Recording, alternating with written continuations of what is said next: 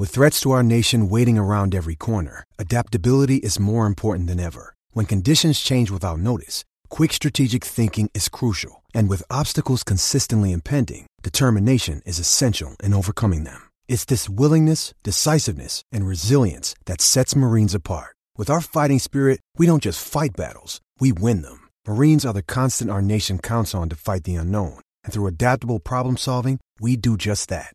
Learn more at marines.com.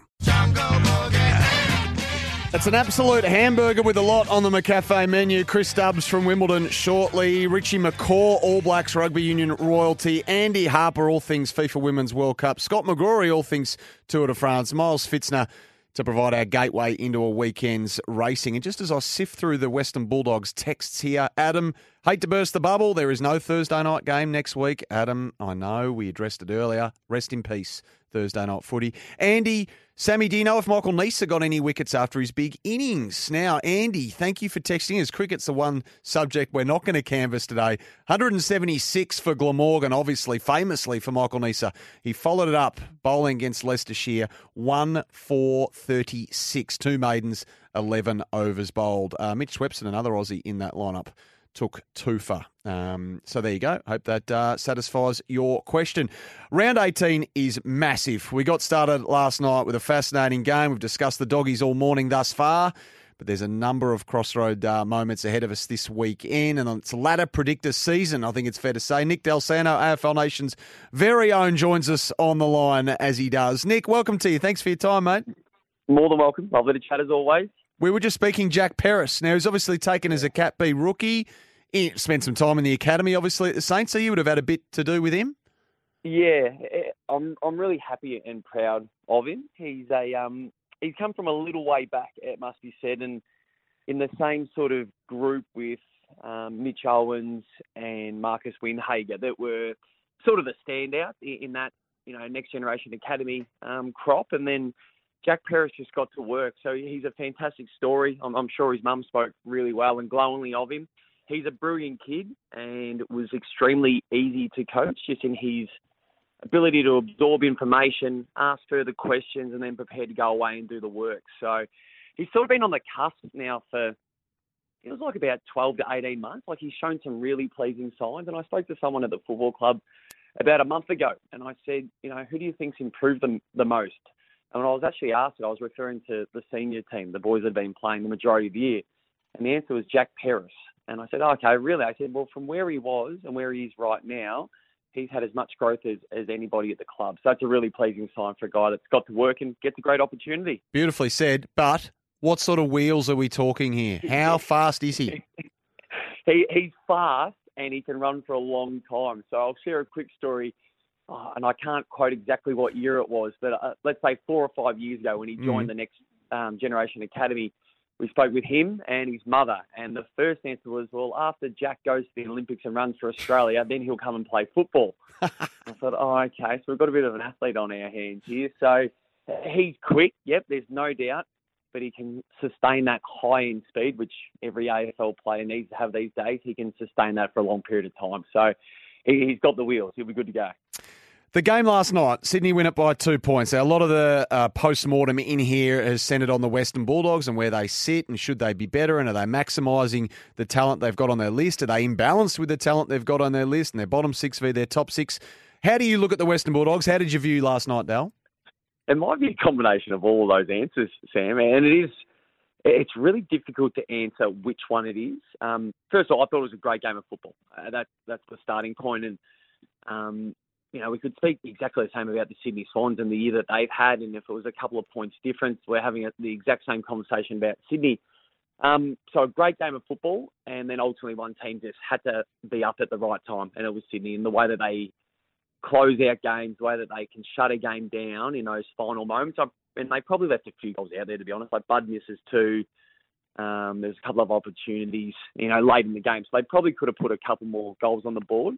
But in regards to the dogs, uh, my my take on it is what we're seeing from them now is exactly who they are. I don't think they should be any better, and I don't think they should be any worse. The teams that that should beat them, I think that have, you know, consistently the the top six odd teams have beaten them this year.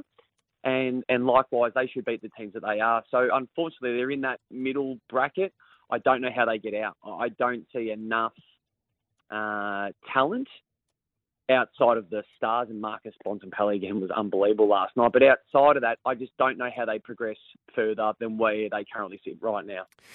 Tonight is huge in the context of the Demons and the Lions season. Um, and it's been huge in selection with Brodie Grundy obviously left out. I'll get your thoughts on that. And huge in the lead in with Chris Fagan just increasingly irritated over questions about his side's record at the MCG. So it's it's got yeah. a bit of everything. Yeah, it does. Uh, this is going to be a ripping game. So I'm going to I'm going to go first. I'm going to go with my tip. I reckon Brisbane get it done tonight. Um, I don't understand about hoodoos. I don't understand about bogey grounds. Um, my take on the MCG is it's the best place to play, play football in the world. Uh, it might be slightly different dimensions than what other teams might be used to, but it's roughly the same length. It's got goalposts at either end, and you've got a responsibility to play anywhere in Australia. So I don't get it. Is my is my first piece. Um, within that, it, this is a monster game, and maybe we'll have some more clarity on who we think could possibly compete with Collingwood come the next month or two. Mm. Um, I think I've been impressed with Brisbane's last two weeks. Um, I think they've improved in some areas. I think they've been more consistent and spread the workload across the board. Um, I go back a month ago where I didn't feel like that about them. I thought they were um, picking and choosing at times. I thought they were inconsistent within games and had some real faults, both moving the football and defensively, and that's probably a consistency piece. And then the D's, I think I'm like the majority of people that watch footy, just waiting for this thing to click better than what it is. And you know what? The, the threat is if this Grundy piece being out of the team works better for them, I, why would you bring him back in? I, I understand that there's a huge financial investment. I mm. understand mm. that there'll be a lot of publicity about it. And it's not like we need to tell Simon Goodwin how to do his job, but his responsibility is to put the best team out on the field. And if that still remains without Brodie Grundy, then that's your answer.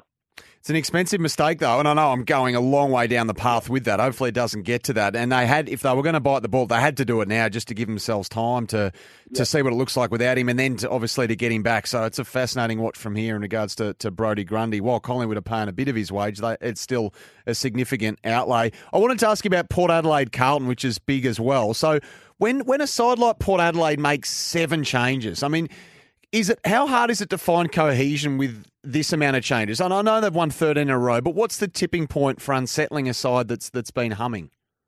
Um, I'm going to be at Marvel Stadium tomorrow for this game, so I cannot wait.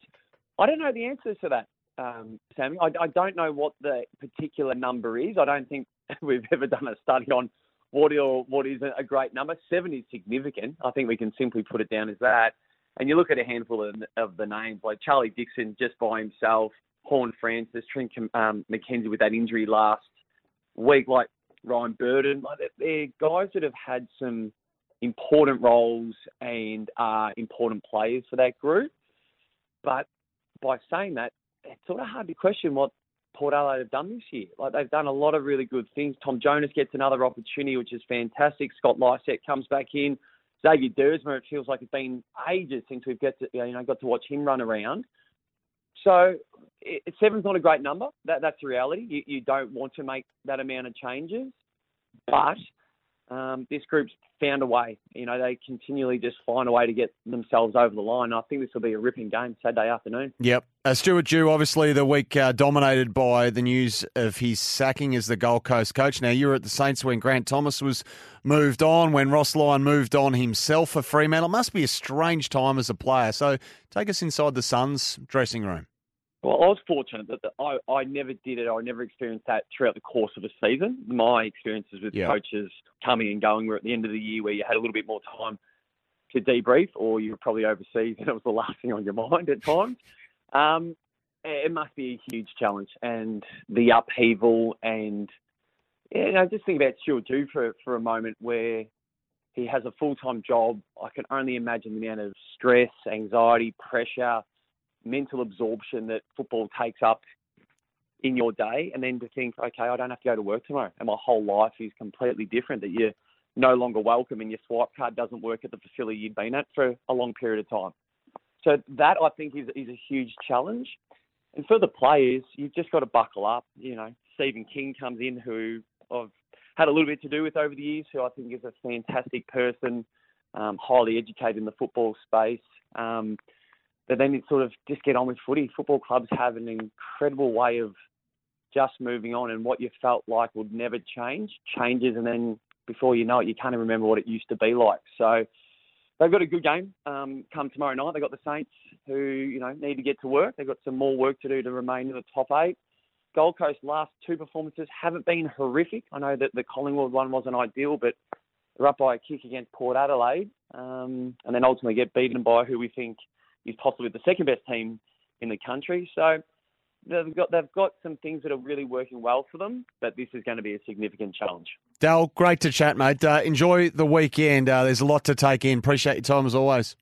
Always welcome and love chatting to you. See you, mate. There's Nick Dal Santo there from AFL Nation on deck for Port Adelaide and Carlton tomorrow afternoon, which should be a cracker at Marvel Stadium. Melbourne's weather today. Wind easing later. Thank goodness. Gee, she was blowing a gale at my joint last night. Partly cloudy though, top of 15. No need for the sunscreen. That's for CitiPower, supplying power to homes in the CBD and the inner suburbs. A lot of text coming through. I'll detail those shortly, but we're going to go to Wimbledon next.